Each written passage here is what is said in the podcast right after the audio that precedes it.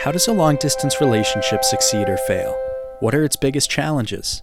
And why are so many college students in a long distance relationship? I'm Desmond, and I'll answer all these questions and more on this podcast. Long distance relationships are more common than you might think, especially for college students. According to a journal entry from Health and Human Services, around half of current college students reported having a current or prior long distance dating relationship. Emily Waterman explains that their research was based on daily diary data from both long distance dating relationships and geographically close dating relationships. Even though half of college students reported having a long distance dating relationship at one point, the vast majority did not extend past two years. I talked to my friend Scott, who is in a long distance relationship with his girlfriend Mia. He goes to school in Boston while she is in Virginia. He says, But then they all kind of ended. And as of right now, I don't think I have anyone that's close to me who actually is in a long distance relationship. The good relationships lasted probably until like sophomore year, but even those started to kind of dwindle.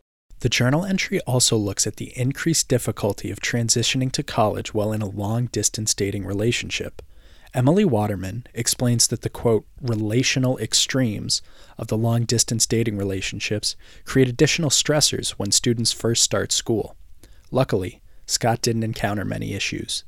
Mia was still a senior in high school, so she was able to come up periodically during the weekends and stuff. She had a lot more time where she could like talk to me and stuff like that. So I don't think it was really that difficult. It didn't really affect my like college beginning college actually. If anything it helped having like that leg to stand on when it seemed like I was all alone at a new school.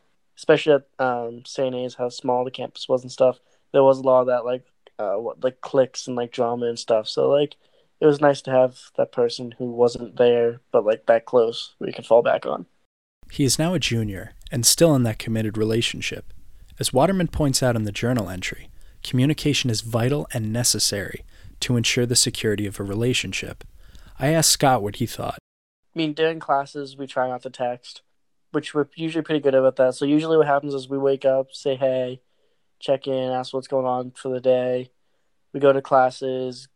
We both usually have a break for lunch, so like we'll text each other, be like, "Oh, make sure you get lunch or whatever."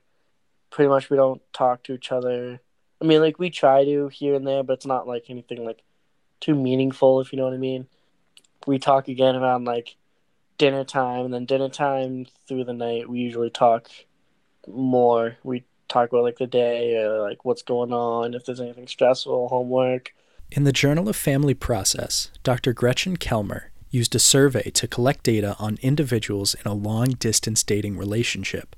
She indicated that even though individuals thought they were less likely to break up than a close proximity relationship, they were just as likely to split as the individuals in close proximity relationships. Just like any other relationship, security is not guaranteed, especially a long distance dating relationship in college. Yeah, like I said, like a lot of my friends were in long distance relationship, um, and a lot of them just fizzled out. It takes a different kind of person, I guess, uh, different type of people to actually make long distance work. It takes a certain level of maturity that maybe I don't even have, maybe Mia doesn't even have. We're working on that, but it takes a certain level of maturity, a certain level of uh, commitment, um, trust. Like a whole bunch of factors come together to actually make a long distance relationship work. Um, if you don't have one or the other, or you're lacking a little bit in one department, like it makes things really hard and why long distance relationships may not last. If that, if what's at the end is worth it, then keep it going and do the best you can to make the other person happy and um, get through it until you can actually be together.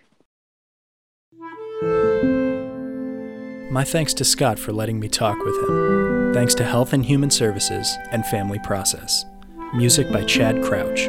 Produced by me, Desmond Sullivan.